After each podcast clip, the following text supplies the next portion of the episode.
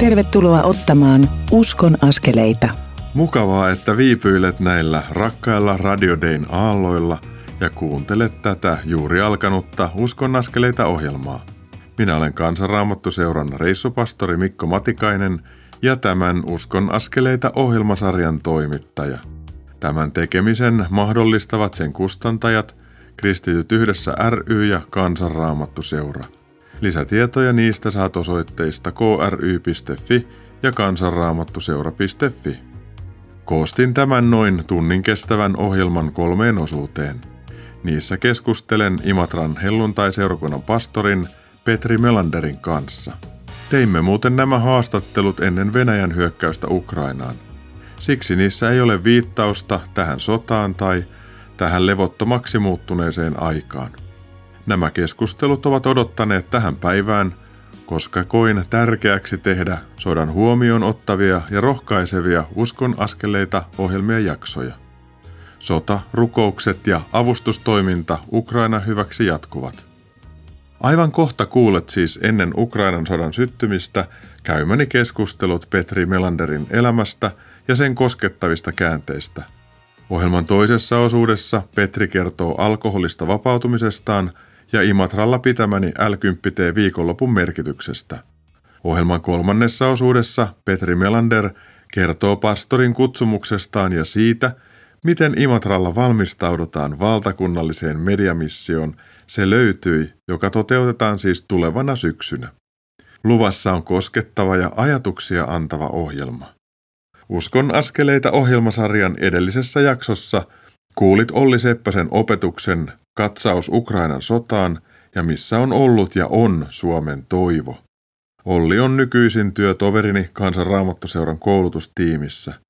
Tätä ennen hän toimi kapteenina, ilmavoimien hävittäjälentäjänä ja ilmataistelun strategian opettajana puolustusvoimissa. Koostin siis tuon edellisen jakson Ollin opetuksen ympärille. Pidän tuota ohjelmaa kuuntelemisen arvoisena ja rohkaisevana. Voit kuunnella sen ja muita aiemmin tekemiäni Uskon askeleita ohjelmasarjan jaksoja mobiilisovellus Day Plusan kautta tai suoratoistona nettisivulla radiodei.fi kautta ohjelmat kautta uskon-askeleita. Radio Day Uskon askeleissa eli Radio Dayn 25-vuotisjuhlakiertue jatkuu seuraavasti. 7. päivä 4. Turku, 9. päivä 4. Espoon kristillinen koulu yhteistyössä Majakkaseurakunnan kanssa ja 10.4. Tikkurilan uusi kirkko. Tilaisuudet alkavat kello 18. Tervetuloa kuulemaan, miten Kristityt yhdessä ry tukee Radio Dayn ohjelmatuotantoa. Puhumme myös mediamissiosta ja miten voit ottaa elämässäsi niitä pieniä mutta tärkeitä uskon askeleita – Espoossa musiikista vastaa Majakka-seurakunnan ylistysryhmä. Turussa ja Vantaan Tikkurilassa musiikista vastaa Carmen Ensemble Trio. Lisätietoja löydät osoitteesta radiodei.fi kautta kiertue. Olisipa mukava kohdata oikein isommallakin porukalla. Nyt siirrymme kuuntelemaan keskusteluani Imatran helluntai-seurakunnan pastorin Petri Melanderin kanssa – Uskon askeleita. Mun kanssani on Petri Melander. Sydämellisesti tervetuloa Uskon askeleita ohjelmaan. Kiitos. Petri, sä oot Imatran helluntai-seurakunnan pastori. Miltä tuntuu olla tuon seurakunnan pastori?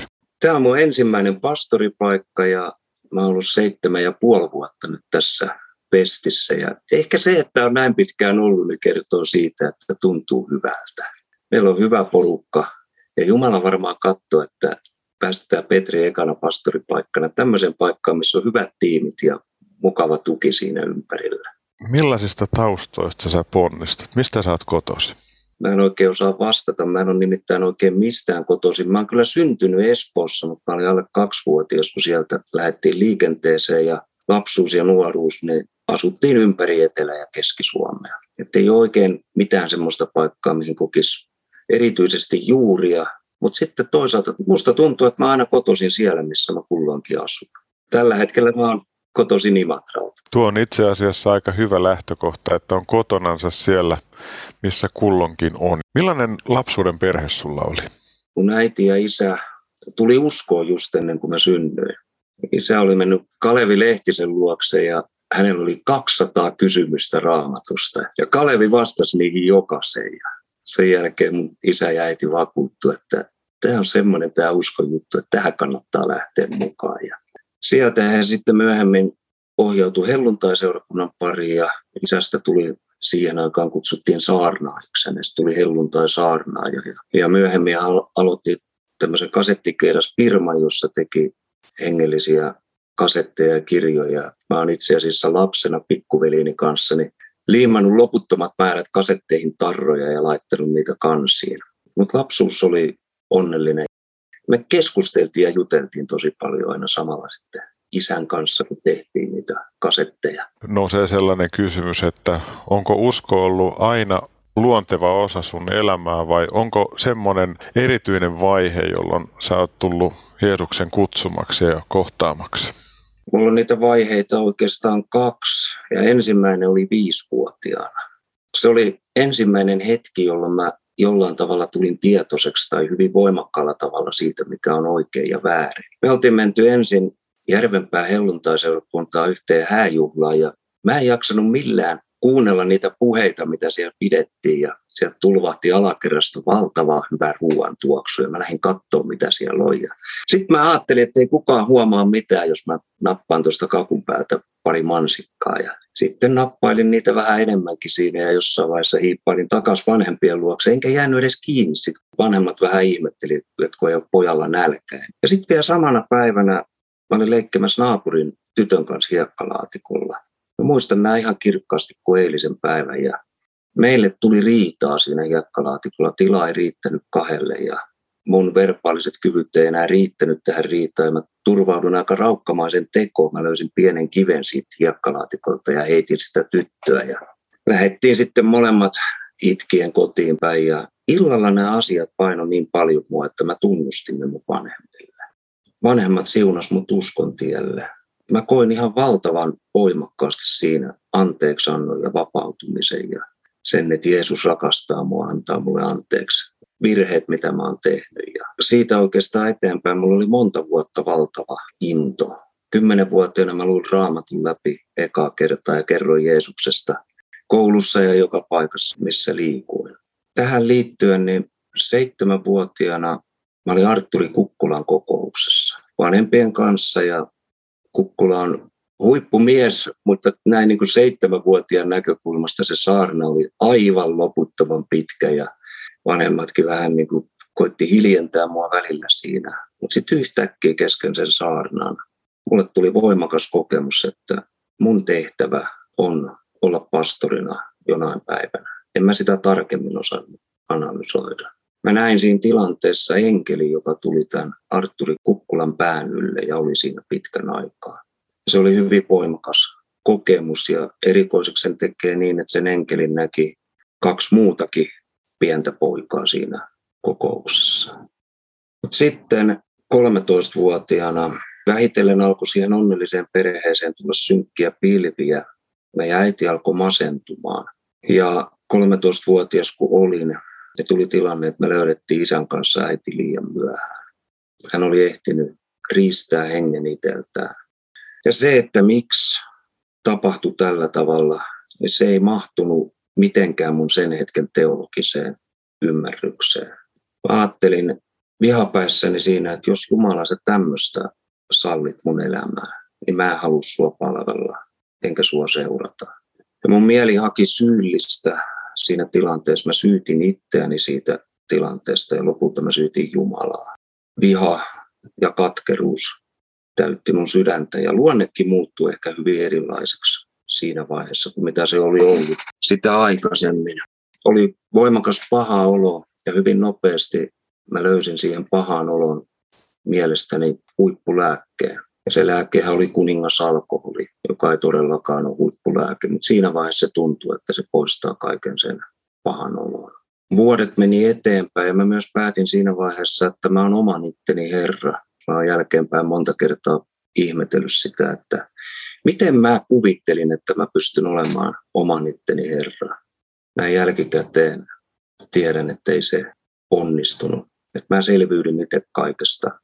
Ja toisaalta selviydynkin sillä tavalla, että sain koulut hoidettua ja opiskelut ja sain työtä.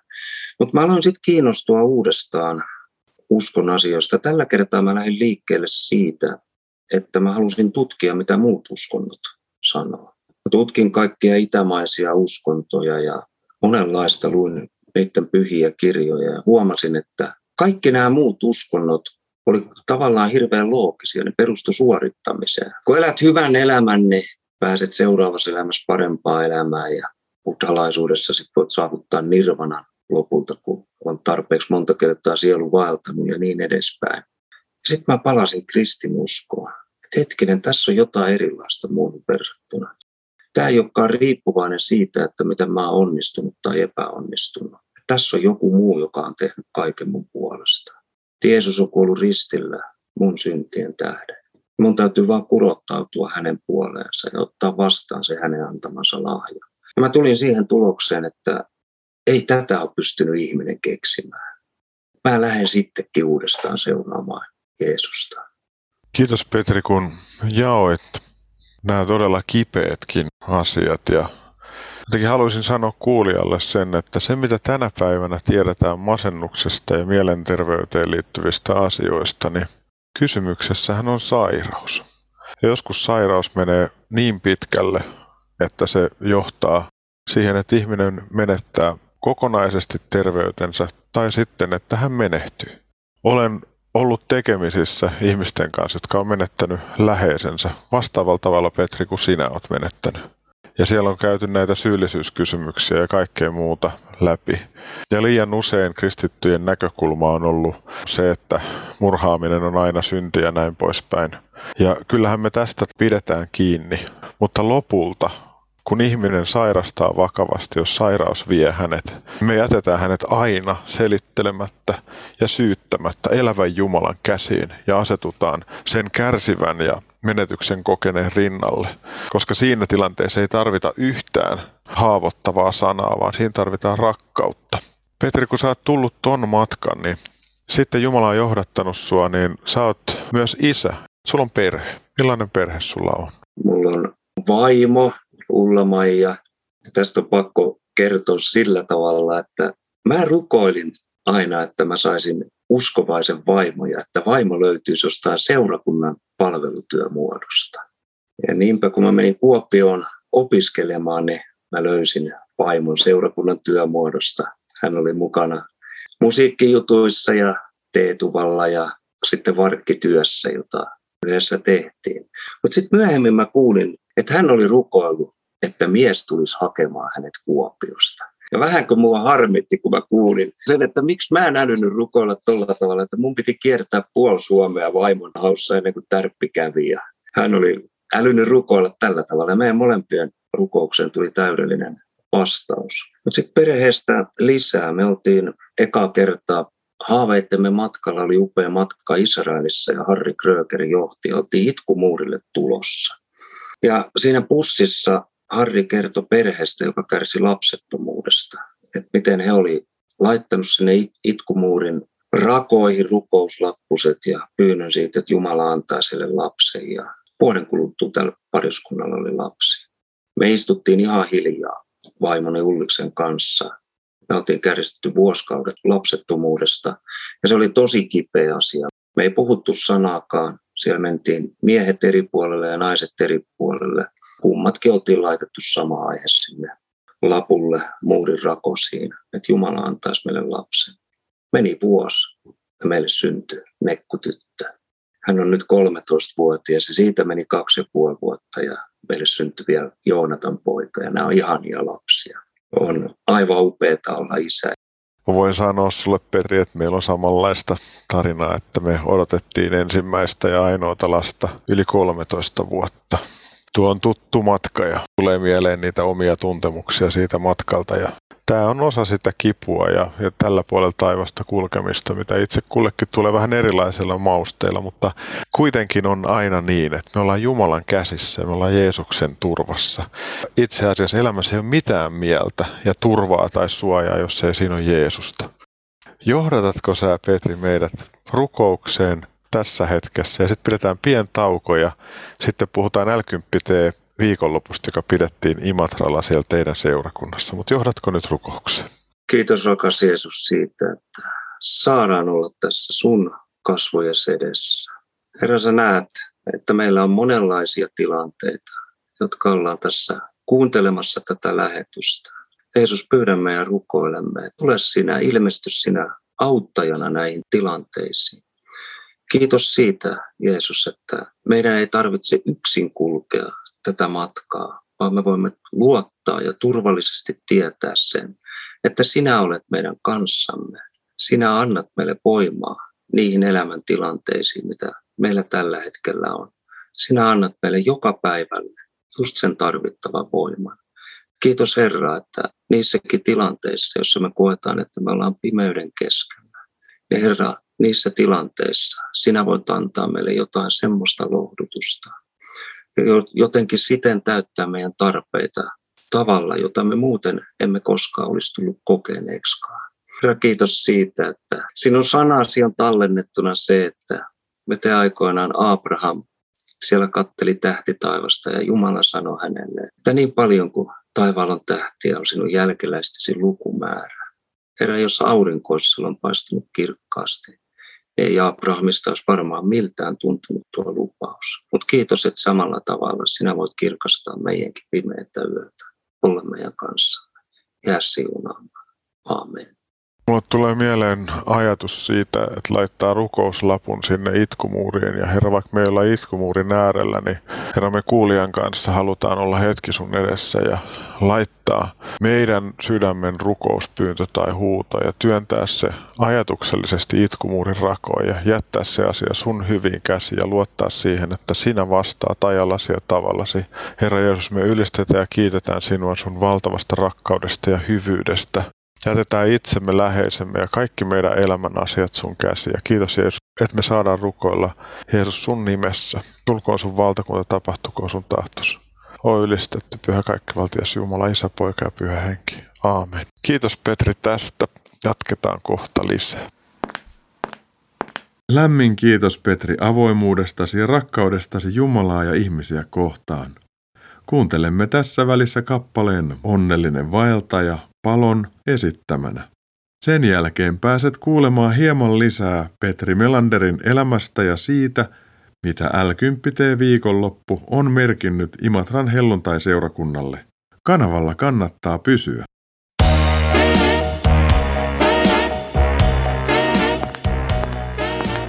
Kuuntelet Uskon askeleita ohjelman tallennetta, joka ei tekijän oikeudellisista syistä sisällä ohjelmassa soitettua musiikkia. Nyt siirrymme ohjelman toisen osuuden pariin. Kuuntelet Uskon askeleita ohjelmaa, jonka tuottavat Kristityt yhdessä ry ja Kansanraamattu seura. Lisätietoa löydät osoitteista kry.fi ja kansanraamattuseura.fi. Tervetuloa Uskon askeleita ohjelman toisen osuuden pariin. Minä olen Mikko Matikainen, Kansanraamattuseuran koulutusjohtaja, reissupastori ja tämän ohjelman toimittaja. Nyt pääset kuulemaan lisää Imatran helluntai-seurakunnan pastorin Petri Melanderin elämästä ja Imatralla pitämästäni l viikonlopusta. Uskon askeleita. Mun seurassani on Petri Melander. Ihanaa, että oot mukana Uskon askeleita ohjelmassa. Ihana olla mukana. Petri, sä jaoit äsken niin koskettavalla tavalla sen, että äitisi lähti oman käden kautta ja syyllisyyden ensin niin itteen kohtaan ja sitten vihan Jumalaa kohtaan ja ne polut, mitä sä kuljit. Mutta sä mainitsit myös sen, että sun elämässä tuli kuningas alkoholi. Mitä siinä sitten tapahtui? Mä lähdin seuraamaan uudestaan Jeesusta, koin uudestaan siinä jonkinlaisen ensirakkauden, jonka huumassa varmaan meni vajaa vuosi. Mutta sitten uskon elämässäkin tulee kaikenlaisia haasteita ja muuta. Ja mä en ollut oppinut käsittelemään asioita muulla tavalla kuin sillä alkoholilla. Pystyin hoitamaan työt, mutta muuten se hallitsi elämää ja se aiheutti suunnatonta häpeää. Se oli sillä tavalla muuttunut se tilanne, että mä olin enempikin kaappijuoppo sitten. Mä tein aina parannusta ja lankesin uudestaan sen normaali kaava. Mikään ei auttanut. Mä olin silloin ennen uskontuloa päättänyt, että mä oon oman itteni herra ja mä pärjään itsekseni. Mulle oli jotenkin hirvittävän vaikea mennä kertomaan jollekin toiselle ihmiselle, että mä en pärjääkään itsekseen. Mulla on tämmöinen ongelma. Mä en jotenkin niin kuin ymmärtänyt sitä, että jos mä omassa voimassani olisin sen voittanut, niin olisinhan mä sen voittanut jo vuosia aikaisemmin. Mä pelkäsin pohjimmiltani sitä, että hyväksytäänkö mut enää, riittääkö ihmisten rakkaus sitten enää, jos ne tietää, että miten heikko mä ihan oikeasti olen. Ja sitten mun isä sai selville, että poika ei ole päässytkään eroon alkoholista vielä. Hän vastasi tekstiviestillä ja sanoi, että sä oot silti ihan yhtä rakas poika. Että he rukoilee mun puolesta. Sitten lopulta tuli se kynnys, että mä sitten pakotettuna rohkaistuin kertomaan eräälle henkilölle tästä mun ongelmasta. Ja hän sanoi mulle, että Petri, ymmärrätkö, että jos sä jatkat tällä tiellä, niin sulla menee kaikki se hyvä, mitä sulla tällä hetkellä on. Että sä et voi jatkaa tällä tavalla. Ne oli kirpasevia sanoja, mutta samalla kun hän sanoi ne sanat, hän itki ja mä koen siitä, että hän hyväksyi ja hän välitti. Mä siitä huolimatta, että mä olin tuonut heikkouteni esiin. Ja siitä alkoi prosessi, vapautumisen prosessi. Mulla oli tukihenkilö, jolle mä sain aina soittaa, kun teki mieli. Ja lopulta oltiin tilanteessa, mä olin ollut vuoden erossa alkoholista. En ollut ottanut pisaraakaan. Mutta se hallitsi yhä mun mieltä koko ajan. Ja mä yhtenä aamuna polvistuin oman sängyn viereen rukoilin Jumalaa, että, että Jumala, että tätäkö tämä on. Että mä oon nyt erossa siitä, mutta, mutta mun mieltä se hallitsee koko ajan, että ei tästä tule yhtään mitään. Silloin tapahtui jotain yliluonnollista. Se himo lähti pois. Eikä se ole sen jälkeen tullut takaisin. Mä en koskaan enää ajattele sillä tavalla, että mä pärjään yksin. Mä tarvitsen toisia ihmisiä ja toiset ihmiset tarvitsee mua ja me kaikki tarvitaan Jumalaa. Ja yhdessä me voidaan Jumalan avulla mitä vaan. Mulla oli ratkaisematon kysymys tämä kärsimyksen ongelma. Luin paljon raamattuja ja huomasin, että miten siellä kuvataan hyvin raadullisestikin nämä suurten uskon sankarien elämävaiheet ja lankeemukset ja masennukset. Ja Eliakin oli suurten voittoja jälkeen tökötti masentuneena puujuurella eikä suostunut lähteä mihinkään. Ja Raamattu olisi tosi ohut kirja ilman itkettyjä kyyneleitä. Mä tajusin sen, että näiden Jumalan kutsumien ihmistenkin elämä, ne on, he on ihan tavallisia ihmisiä. Heillä on ihan samoja vaikeuksia kuin kaikilla muillakin. Mutta Jumala on mukana heidän elämässä. Mä tajusin, että ei Jumala ole tarkoittanut mulle semmoista elämää, jossa ei olisi mitään vaikeuksia, mutta hän on mun kanssa niissä hetkissä. Myös uskon ystävät on mun kanssa niissä hetkissä. Ja mä saan olla toisten kanssa niissä hetkissä, jolloin heillä on vaikeuksia. Huomaan miettiväni sitä, että ihminen, joka on kulkenut läpi vaikeiden vaiheiden ja kipujen ja riittämättömyyden tunteiden, niin se ei enää puhu niin paljon ylhäältä suhteessa toisiin. Susta huokuu ja tuntuu se, että sä oot empaattinen kaveri ja sä et ole tuomitsemassa ihmisiä, vaan sä oot kutsumassa heitä yhä lähemmäs Jumalaa ja yhä lähemmäs sitä ihmisyyttä, johon heidät on aikanaan luotu ja tarkoitettu. Petri, me tutustuttiin itse asiassa l asioissa Sä soitit mulle. Minkä takia sä halusit l omaan seurakuntaasi Imatralle? Meidän seurakunnassa Esko oli käynyt Lappeenrannassa yhdessä kokouksessa, missä sä olit puhumassa tästä l ja hän innostui siitä ihan valtavasti ja tuli juttelemaan mulle ja sanoi, että, että tässä olisi semmoinen juttu, mitä Jeesuksesta voi kertoa ujompi ihminen ja kiireisempi ihminen ja että tämä sopii kaikille, tietty myös rohkeille ihmiselle. Ja Esko oli niin innoissa, että hän otti selville seurakuntia, missä on pidetty ja haastatteli heitä, että minkälaisia kokemuksia on ja teki mulle oikein paperisen tiivistelmän siitä ja sitten mä kiinnostuin ihan älyttömästi siitä jutusta ja tämä oli jo ennen koronaa. Esitin sen meidän johtoryhmälle ja ne kiinnostui ja päätettiin, että pidetään. No sitten tuli korona ja se siirtyi siirtymistään. Mutta tähän liittyy sitten vielä semmoinen juttu, että tämä salasiunaamistermi, se on jotenkin mun mielestä älyttömän sykähdyttävä termi. Mä ymmärrän sen, tai aikaisemmin olen ymmärtänyt sen mielessä rukoilemisena tai siunaamisena jotain henkilöä. Ja mä ajattelin vielä silloin, kun mä innostuin tästä uudestaan, niin huomasin, että mulla on taas vähän repsahtanut ote sen suhteen. Ja tämä pitää testata käytännössä, tämä juttu. Ja mä aloin salasiunata ihmisiä ensimmäisenä mä aloin salasiunata sellaista kaveria, joka oli tuttu kaveri ja se oli sanonut mulle, että Petri, me voidaan jutella ihan mistä tahansa asioista, mutta siitä sun Jeesuksesta ei jutella. Ja totta kai mä kunnioitin tätä hänen pyytöä, mutta mä aloin siunata häntä. Ja yhtenä päivänä, kun mä ajelin pyörällä seurakunnalta kotiin päin, sato vettä, oli kaamea tuuli, mulla oli nälkä ja mua väsytti.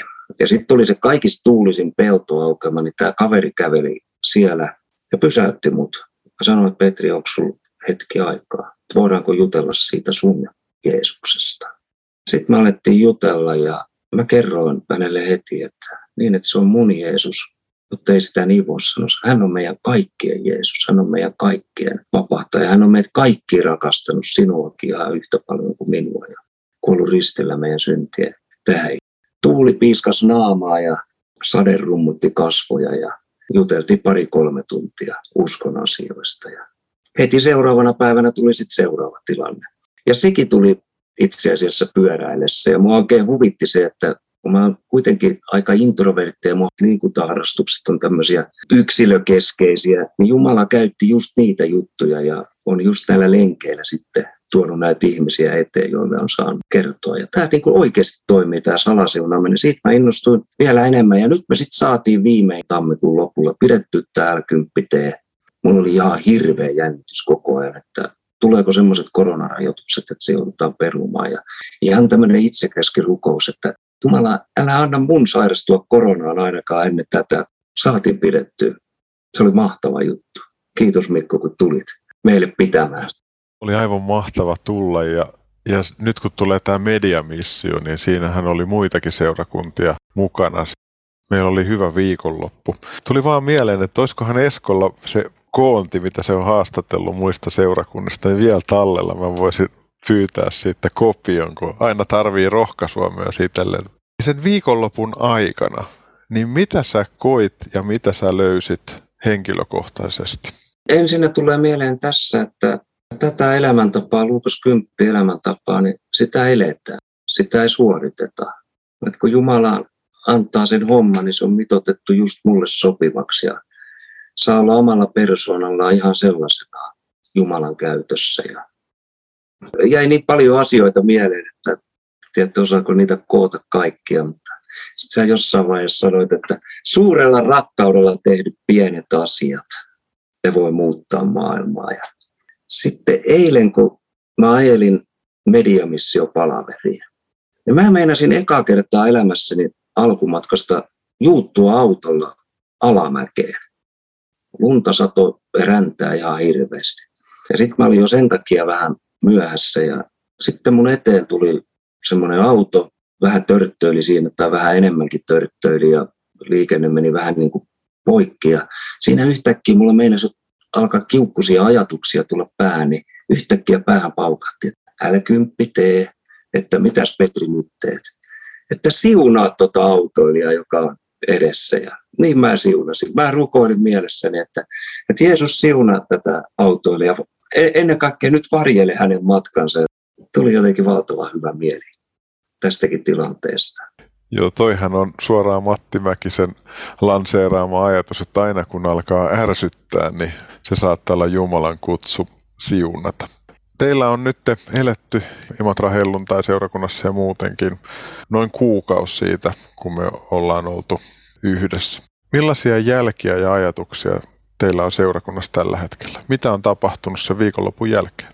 Siellä oli mukana tämmöinen evankeliumi-asialle syttynyt Harri. Hän oli tosi innostunut ja nyt tämän mediamission tiimoilta tässä lähialueella Simpeleellä järjestetään myös kuuden kerran sarjana täällä kymppite. Niin Harri paukkasi siihenkin kurssiin mukaan. Hän lähti heti niin kuin perään toiselle kurssille. Sitten meillä oli mukana semmoinen nuori Sanni-tyttö siellä kurssilla ja mä ajattelin sitten, että mä soittelen Sannille ja ehdotan, että että jos mennään kahdestaan nuorten iltaan ja jutellaan kahdestaan tästä täällä kymppiteestä. No mä en ehtinyt ekan viikon aikana, ja kun meidän nekkutyttöä mä hain perjantaina nuorten illasta, niin nekku kertoi, että Sanni tuli sinne innoissaan ja kertoi älkymppiteestä kaikille. Nyt oltiin Sannin kanssa yhteyksissä ja mennään varmaan kahdestaankin vielä jatkamaan sitten. Mä en ole itse vielä puhunut ihan kokonaista puhetta tästä aiheesta, mutta aion ihan tässä lähiviikkoina kyllä puhua ja aion haastaa ihmisiä siinä puheessa löytämään ne viisi ihmistä, mitä otit esille siellä, joita siunaa. Ja sitten mä ajattelin myös sen, sä siinä lopussa puhuit sitä, että miten tärkeää on niin se jälkiseuranta, että ei jätetä tätä, että oli tämä kurssi ja se jää siihen. On myös ajatuksia joidenkin solujen kanssa, että siellä aletaan käymään läpi tätä hommaa. Tuo ajatus, minkä sanoit, että kotisoluissa käydään läpi l ja rukoillaan yhdessä ja valitaan viisi ihmistä, joiden puolesta aletaan aktiivisesti rukoilla melkein joka päivä, niin se on äärimmäisen hyvä. Ja sitten kotisoluissa, jos harjoitellaan kertomaan se oma tarina kolmessa minuutissa, niin silloinhan ihmiset on varustautuneita siihen, että olkaa valmiit vastaamaan, kun teiltä kysytään. Ja L10 nämä näkökulmat tai askeleethan on se, että siunaa ja anna anteeksi, että siihen kuuluu se anteeksiantamus ja sitten on tämä kohtaaminen ja ja sitten oman ruoan siunaaminen, eli semmoinen kiitollisuus kaikesta siitä hyvästä, mitä Jumala on antanut. Kun kuulee toisen tarpeita, niin auta missä voit. Tarjoudu rukoilemaan toisen ihmisen kanssa hänen asioidensa puolesta, vaikka lyhyesti missä tahansa ootkin. Ja sitten se neljäs näkökulma, niin on valmis kertomaan Jeesuksesta oman elämän tarinas kautta ja on valmis sanottamaan evankeliumi lyhyesti. Ja ton viikonlopun aikanahan mehän harjoiteltiin se oman tarinan kertominen kolmessa minuutissa ja sitten se, että miten sä kerrot evankeliumin kahdessa minuutissa, jos sulla on vain kaksi minuuttia aikaa. Miltä susta Petri tuntui, kun me tehtiin nämä harjoitukset ja onko ihmiset kommentoinut sulle näitä harjoituksia jälkikäteen? On kommentoinut. No ensinnäkin, että miltä itsestä tuntuu. Täytyy sanoa, että pastorilla on vielä aika paljon harjoittelemista näissä kahdessa ja kolmessa minuutissa, mutta tämä harjoitusta jatketaan. Ja moni ihminen oli kokenut sen hirveän hyvänä ja antosana. Ehkä semmoinen niin kuin yleinen kaikkia koskeva palaute oli se, että he oli hämmästyneitä, kun siinä ei ollut kovin montaa minuuttia aikaa valmistella sitä. Ja muistetaan, onko se seitsemän minuuttia vai mitä sanoin. Ne, ne oli hämmästyneitä, että miten paljon ne sai aikaiseksi seitsemäs minuutissa. Et, et, ja heille syntyi kokemus, että eihän tämä ollenkaan mahdoton juttu. Että jos he käyttää seitsemän minuuttia, niin siinä saa jo aika hyvin aikaiseksi tämän, kun on kysymys oman elämän asioiden kertomisessa. Että hyvin niin kuin myönteistä ja mutta tuli hyvin selkeät ja tarkat ohjeet, että miten se homma tehdään. Ja sitten kun sen on kerran tehnyt, niin sitten se on helpompi tehdä toisen kerran. Mitä useammin kertoo oman, oman tarinansa tai tuokiokuvan omasta elämästä, johon liittyy se, miten Jeesus on koskettanut, niin sitä helpommaksi se tulee. Toistot, toistot, toistot. Niinhän se urheilusuorituksessa, että toistojen kautta hoksaa, niin samalla tavalla oman storin kertomisessa, niin kun pääsee toistamaan, niin sitten vähitellen oppii. Seurakunnan pastorina, niin Petri, mitä sä haluaisit sanoa sellaiselle seurakunnan johtajalle tai paimenelle, joka miettii, että olisiko L10 tee heidän seurakuntaansa sopiva? On varmasti sopiva. On tosi innostava ja on tosi kannustava kurssi. Antaa varusteita, välineitä paljon ja kurssi lähestyy niin kuin ihmistä ihmisen tasolla ja hyvin käytännönläheisesti ja armollisesti ja rohkaisevasti suosittelen lämpimästi. Voidaan varmaan sanoa, että jokainen pystyy soveltamaan tätä omalla tavalla. Juuri näin. Johtaisitko meidät rukoukseen? Rakas Jeesus, kiitos siitä, että sinä olet luonut meidät. Me ollaan sinulle äärettömän rakkaita. Me ollaan sinulle äärimmäisen arvokkaita, ainutlaatuisen arvokkaita. Kiitos siitä, että sä rakastat meitä ihan sellaisena kuin me ollaan. Ei sitä niin helposti meidän luomaa kuvaa, josta me on riisuttu kaikki särmäisyys pois, vaan sä näet meidät kokonaisesti, sä rakastat meitä kokonaisesti. Ja sä haluat käyttää meitä sellaisena sinun työsi. Herra, rohkaise meitä ottamaan näitä älkympiteen askeleita, siunaamaan ihmisiä, auttamaan ystävystymään ja auttamaan ihmisiä niissä asioissa, missä me voidaan. Ja sitten sopivan tilaisuuden tullen, mitä sinä avaat kertomaan sinun rakkaudestasi. Jeesus, kiitos siitä, että meillä kaikilla on ainutlaatuinen kertomus siitä, että miten sinä olet kohdannut meitä. Se kertomus voi koskettaa ja välittää sinun rakkauttasi sille ihmiselle, joka sen kuulee. Herra, auta meitä myös ymmärtämään se, että miten tärkeää on se ystävystyminen. Se, että me ihan oikeasti kuljetaan ihmisen rinnalla, eikä ajatella häntä vain kohteena, jolle pitää myydä tuote nimeltä evankeliumi, vaan oikeasti ollaan hänen ystäviä ja halutaan kulkea hänen rinnallaan, riippumatta siitä, että mitä hän valitsee ja mitä hänen elämässään käy. Auta meitä ymmärtämään myös se, että miten tärkeää on auttaa toista ihmistä siinä, missä voi. On se ihan tämmöistä käytännön apua tai on se sitten sitä, että kuunnellaan ihmisen asioita. Kiitos Jeesus siitä, että näillä kaikilla alueilla voit meitä auttaa ja kiitos, että me kelvataan sinulle, me riitetään sinulle, sinun ristintyösi kautta. Aamen. Aamen. Lämmin kiitos Petri tästä. Pidetään pien tauko ja sitten puhutaan mediamissiosta, l siihen valmistautumisesta ja mitä mediamissio tulee pitämään sisällä. Mutta jatketaan kohta. Kiitos Petri Melander tästä käymästämme toisesta keskustelusta. Kuuntelemme tässä välissä kappaleen Sydämellä Jeesuksen Maria Laakson laulamana. Tuo kappale liuuttaa meidät tämän uskon askeleita ohjelman kolmanteen osuuteen, jossa Imatran helluntai-seurakunnan pastori Petri Melander kertoo saamastaan kutsusta pappeuteen ja avaamme yhdessä näkökulmia syyskaudella 2022 toteutettavaan mediamissioon. Kanavalla kannattaa pysyä.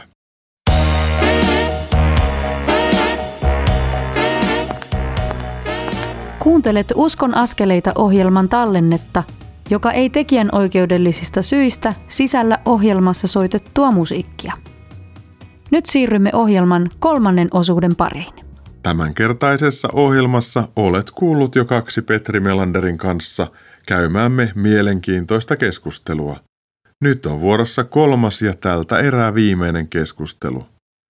Imatran helluntai-seurakunnan pastori Petri Melander avaa saamaansa kutsumusta papiksi ja siihen suostumista.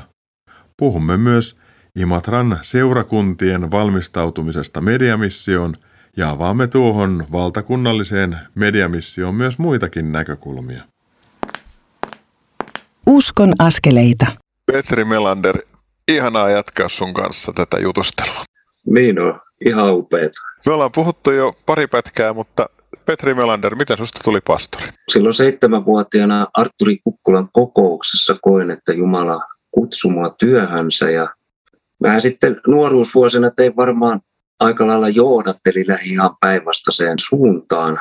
Opiskelin Kuopion konservatoriossa ja työkseni 17 vuotta opetin kaikkeen rakastamaan musiikin teoriaa. Kyllä puhutaan musiikin perusteiksi.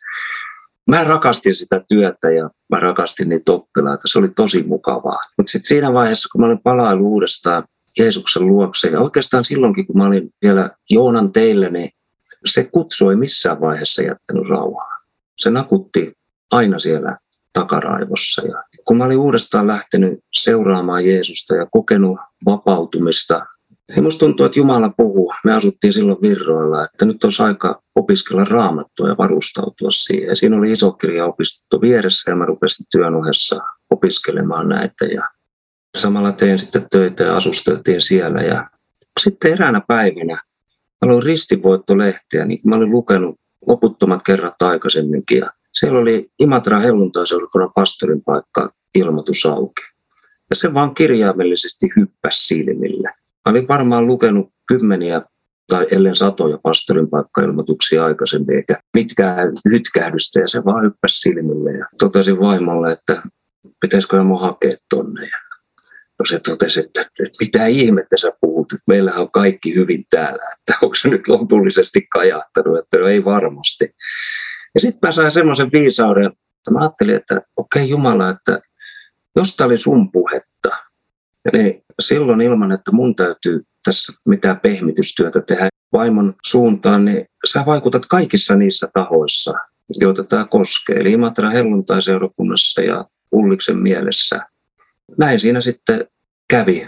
Se kesti se prosessi aika pitkän aikaa, mutta reilu vuoden kuluttua sitten mä olin pastorina Imatra helluntai-seurakunnassa. Vaimon mielikin kääntyi ihan yllättää sitten ja hän oli myös sitten pitkään hengellisessä työssä sillä tavalla. Hän on luokanopettaja ja kyllähän kaikki työ ja sitä puhuttiin l niin on hengellistä tehdä Jumalalle. Mutta hän oli kristillisen koulun opettajana Lappeenrannassa. Ja näin tämä kuvio meni.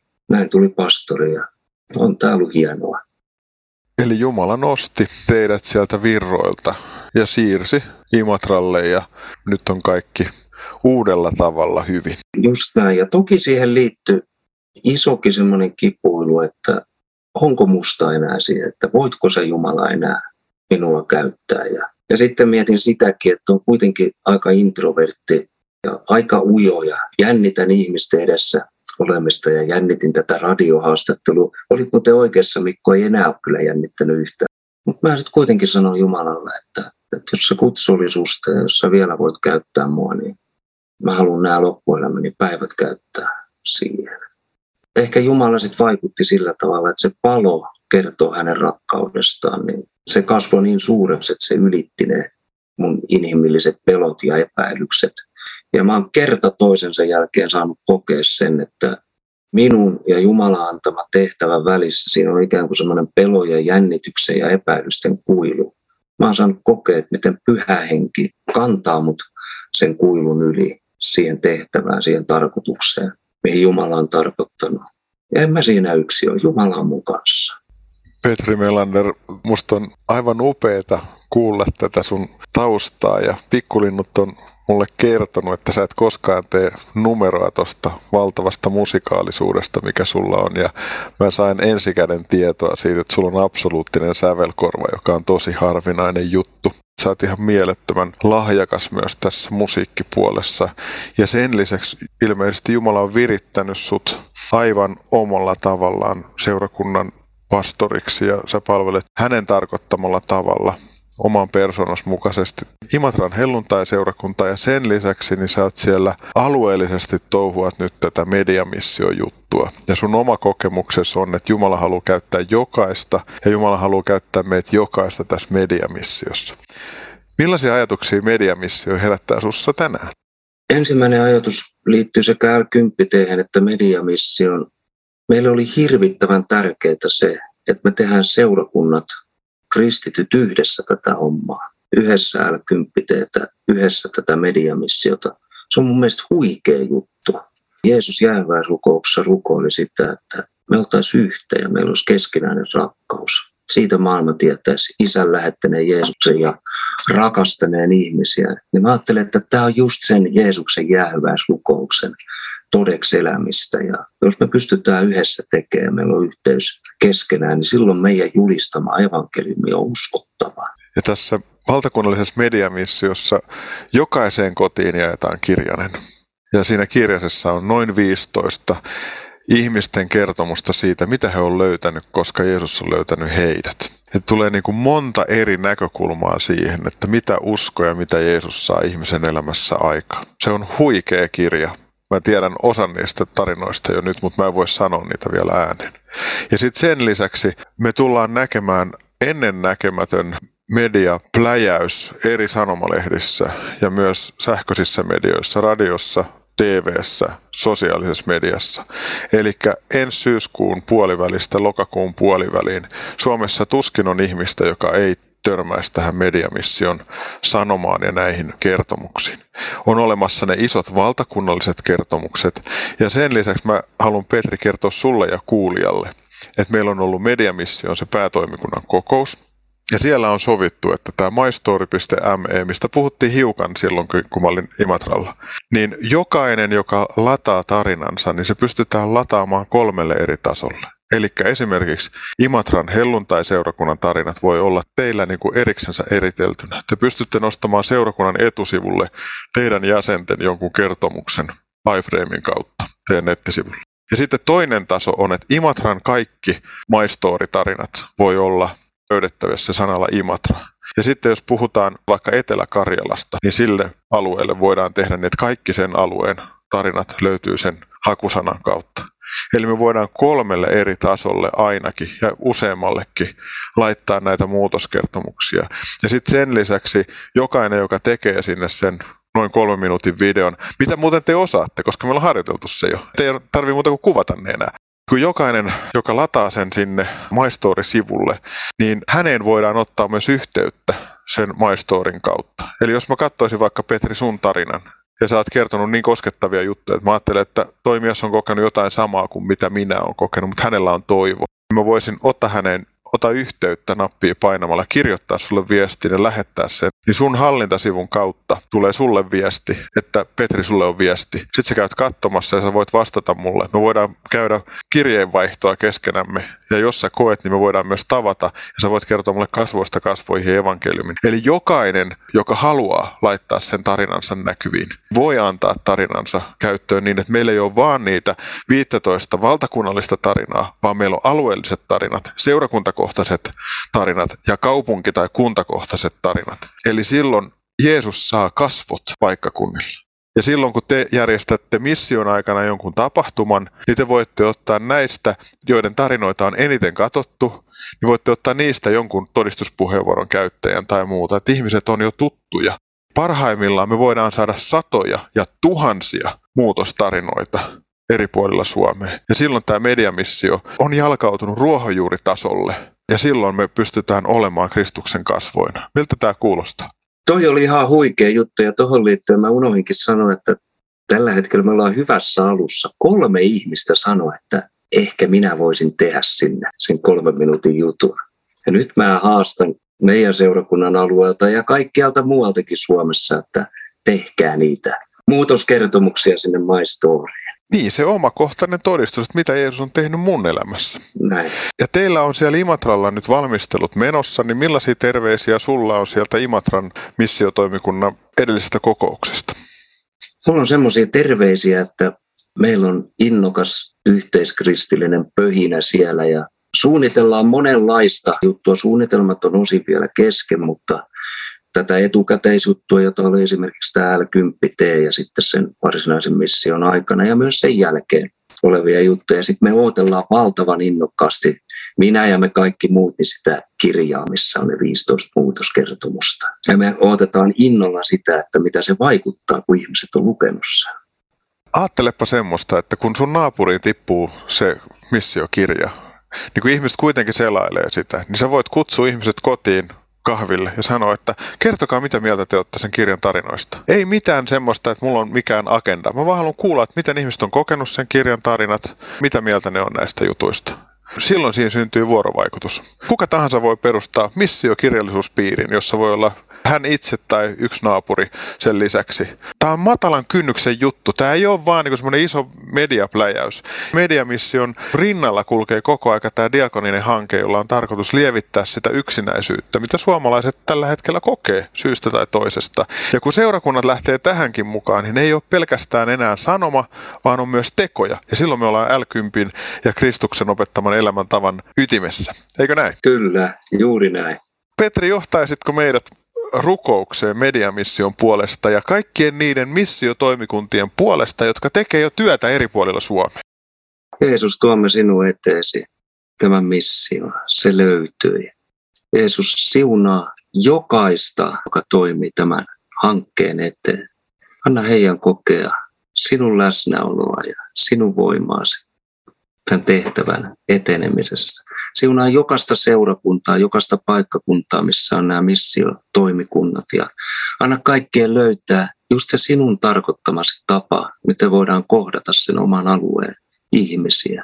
Varusta meitä ja Jeesus kiitos siitä, että olet jo tässä vaiheessa antanut esimerkiksi semmoisen lisäbonuksen, että olet lisännyt meidän yhteyttä paljon ja yhteyttä yli seurakuntarajojen ja ollaan saatu tutustua toisiimme ja jakaa asioita ja tuoda niitä Jeesus sinun eteesi. Ja Jeesus, kiitos kaikesta siitä hyvästä. Ja Jeesus siunaa ne muutoskertomukset, mitä tähän kirjaan tulee ja My Storyin. Kaikki ne tilaisuudet, joita järjestetään ja myös kaikki ne henkilökohtaiset kohtaamiset, mitä ihmisille tulee. Jää Jeesus siunaamaan tätä. Amen. Herra, me rukoillaan vaan sitä, että tulkoon sun valtakunta, tapahtukoon sun tahtos tämän missio kokonaisuuden kautta. Sun käsi, Herra, me jätetään missio ja toinen toisemme ja kiitetään siitä, että saadaan yhdessä päämäärätietoisesti eri puolilla Suomea tehdä näitä juttuja. Sun nimessä Jeesus, aamen. Petri Melander, lämpimästi kiitoksia näistä juttuhetkistä. Kyllä on ollut kiva. Näin on. Mukava oli jutella tärkeistä asioista. Jatketaan Jumalan valtakunnassa omilla paikoilla. Pidetään yhteyttä. Näin tehdään. Anna nyt muutaman ajatuksen Petri Melanderin kanssa käymiemme keskustelujen pohjalta ja tähän elämäämme aikaan liittyen. Yksi. Rukoillaan Ukrainan kansan puolesta, kun se joutuu puolustautumaan Venäjän oikeudetonta hyökkäystä vastaan ja taistelemaan. Rukoillaan sodan ja kärsimyksen päättymistä mahdollisimman pian. 2. Autetaan Ukrainaa ja sotaa paenneita rukouksin taloudellisesti ja rakkauden teoin, kun siihen avautuu mahdollisuuksia. Ollaan omilla paikoillamme rauhan tekijöitä ja salasiunaajia. 3. Pyydetään, että ihmiset kääntyisivät kaikkialla maailmassa elävän Jumalan puoleen ja antaisivat elämänsä Jeesukselle. Rukoillaan siis herätyksen aikoja Suomeen ja kaikkialle maailmaan. 4. Rukoilla ja toimitaan valtakunnallisen mediamission puolesta. Valmistaudutaan alueina ja seurakuntina, jotta Suomessa asuvat kuulevat Jeesuksesta ja voivat antaa elämänsä hänen käsiinsä. Nämä kuulemasi virikkeet löydät jonkun ajan kuluttua myös Uskon askeleita Facebook-seinältä. Tämän päättymässä olevan ohjelman voit kuulla uusintana lauantaina kello 18 ja sunnuntaina aamuyöllä kello 02. Uskon askeleita ohjelmien suoratoistoja voit kuunnella osoitteesta radiodei.fi kautta ohjelmat kautta uskon-askeleita tai Day Plus mobiilisovelluksen kautta. Minä Mikko Matikainen kiitän sinua tästä yhteisestä hetkestämme näillä rakkailla radiodein armon aalloilla.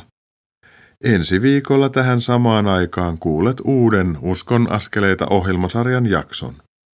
Eletään tänä levottomana aikana Jumalan antamasta sisäisestä rauhasta käsin ja otetaan niitä pieniä, mutta tärkeitä uskon askeleita. Kuulemisiin jälleen ensi viikolla. Moi moi!